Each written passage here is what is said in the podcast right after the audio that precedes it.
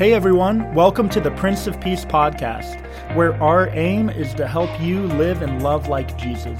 I'm Lauren Hlad, one of the pastors of Prince of Peace. We're glad that you're here and we hope you enjoy.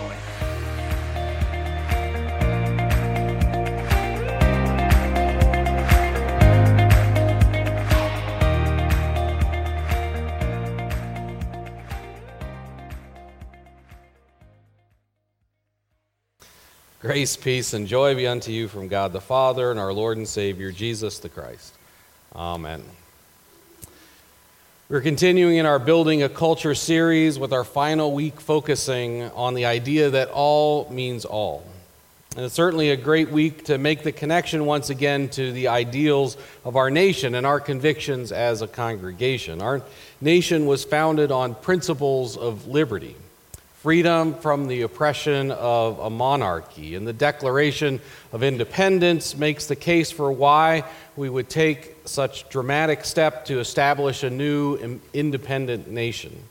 Begins with a summary statement of the abuse of power stating but when a long train of abuses and usurpations pursuing invariably the same object evinces a design to reduce them under absolute despotism it is their right, it is their duty to throw off such government and to provide new guards for their future security. And it then goes on to list the abuses of the monarchy. But of course, most importantly for our contemporary experience, the Declaration also sets forth the ideal of a nation for which we should strive by saying, We hold these truths to be self evident that all men are created equal that they are endowed by their Creator with certain unalienable rights, and that among these are life, liberty, and the pursuit of happiness. That to secure these rights, governments are instituted among men, deriving their just powers from the consent of the governed. Here at Prince of Peace, we say that all means all, which means that acceptance, grace, and dignity are extended for every human life. Both the Declaration of Independence and our statement as a congregation are inspired by biblical principles brought forward in places like Paul's letter to the Galatians that we've been reading for these last few weeks. Today we encounter Paul's final plea to the believers in Galatia that whenever we have an opportunity, let us work for the good of all, especially for those in our family of faith. Paul goes on to say that even the distinction between the uncircumcised and the circumcised, at the time, a huge distinction between the Jewish believers and the Gentiles, even this example of something that could divide us, in fact, is nothing because in Christ we are a new creation. And being a new creation in Christ is what unites us. And this, he says, is everything. Sadly, Jefferson could never, uh, never could conceive of equal rights for women. He did recognize the evil of slavery on a free society, but he never found his way to understanding how that could be realized then in his time. But he unleashed an ideal in the Declaration of Independence that went beyond his imagination. The ideal was bigger than Jefferson paired with the gospel of Jesus, it became more potent over time. Over time, this ideal would lead to the abolishment of slavery and rights for women to participate in the democratic process. It inspired people like Mary Church Terrell to write these words about equality for women in 1915. Mary Church Terrell was an African American woman who was frustrated by African American men that stood in the way of inclusion of women at that time. She wrote, What could be more absurd and ridiculous than one group of individuals who are trying to throw off the yoke of oppression themselves? So as to get relief from conditions which handicap and injure them, should favor laws and customs which impede the progress of another unfortunate group and hinder them in every conceivable way. Freedom for the good of all. An ideal for our nation, an ideal that's also found in the scriptures, an ideal with very practical implications for peace and prosperity for a nation. When we see unrest in a nation, it's often because of disturbances in our understanding of freedom for the good of all in equality, both in terms of those working for equality and those that want to maintain current systems that benefit them. And the challenge is often sorting out the difference between real inequality versus the manipulation of ideas to create a perceived inequality among certain groups of people. It's a precious balance. In the relationship between the nation and the church, the church has been an important voice from the outside looking in to call nations to live up to their ideals the civil rights movement being a preeminent example here in our country of what this looks like. But the church must also be careful in how it uses this power to influence the culture. Is the church using its influence to truly lift up the plight of the afflicted for the good and equality of all, or is it contributing to the continued subjugation of some people for the sake of others in power? Unfortunately, history is riddled with examples of this as well. So we are continually called to discern together what looks like the ethic of love and justice, peace for all, as taught by Jesus. And this should govern our advocacy as the church for the sake of peace in our nation and in the world. This is one of the ways in which we build a culture where all means all and how we go about this work makes all the difference in the world.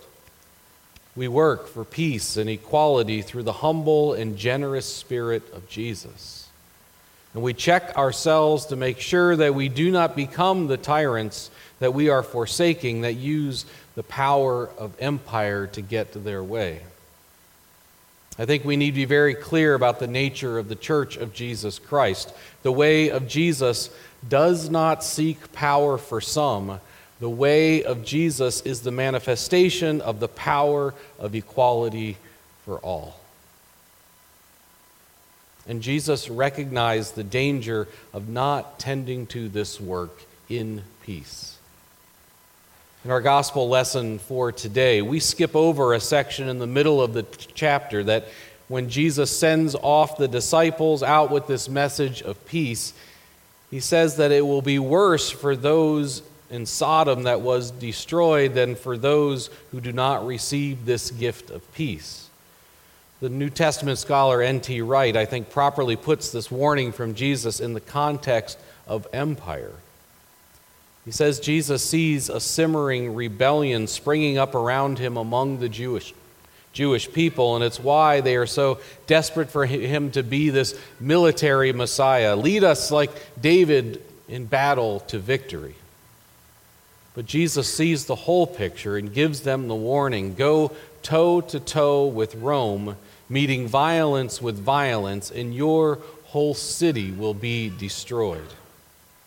Jesus brings the warning because he is sending out the disciples with a different culture to offer as a gift to a violent world. Jesus multiplies himself into the 70 that are sent out in peace into the community. He sends them out in peace. He sends them out with a vision of a world restored with grace and peace for all. A vision that he knows can come to fruition by the power of the Spirit because of the cosmic transformation that will come in his victory over violence and death on the cross. And this is precisely the work that his disciples in the early church set out to do as cultural architects, going into every community and sharing an alternative vision for what reality can be in Jesus' name. And it works to the point that the vision does overtake the empire. The Constantinian era begins, and it's an absolutely amazing feat that it can happen at the time, and it does, but the challenge then shifts to be able to distinguish between God's kingdom and empire. And we have slipped into greater and greater disrepair to the point where it's time to distinguish ourselves from empire once again. the next generation is abandoning the church, not because it lacks spirituality, but because they're longing for a church provide a vision for our culture that is worthy of the grace and beauty of what God has done and continues to do in the world in Jesus. So, my prayer on this 4th of July weekend is that we celebrate the birth of our country. We also hear the warning of Jesus about choosing anything other than his beautiful way of peace and reconciliation as we live together in community. One of my favorite contemporary prophetic pastors, Brian Zahnd, frames it this way. He says, Instead of contributing to the hateful rhetoric of our ugly age, could the church be a shelter from the storm? Instead of a furrowed brow of disapproval, a clenched fist of anger, a wagging finger of condemnation, could the church present to the world a compassionate countenance of grace?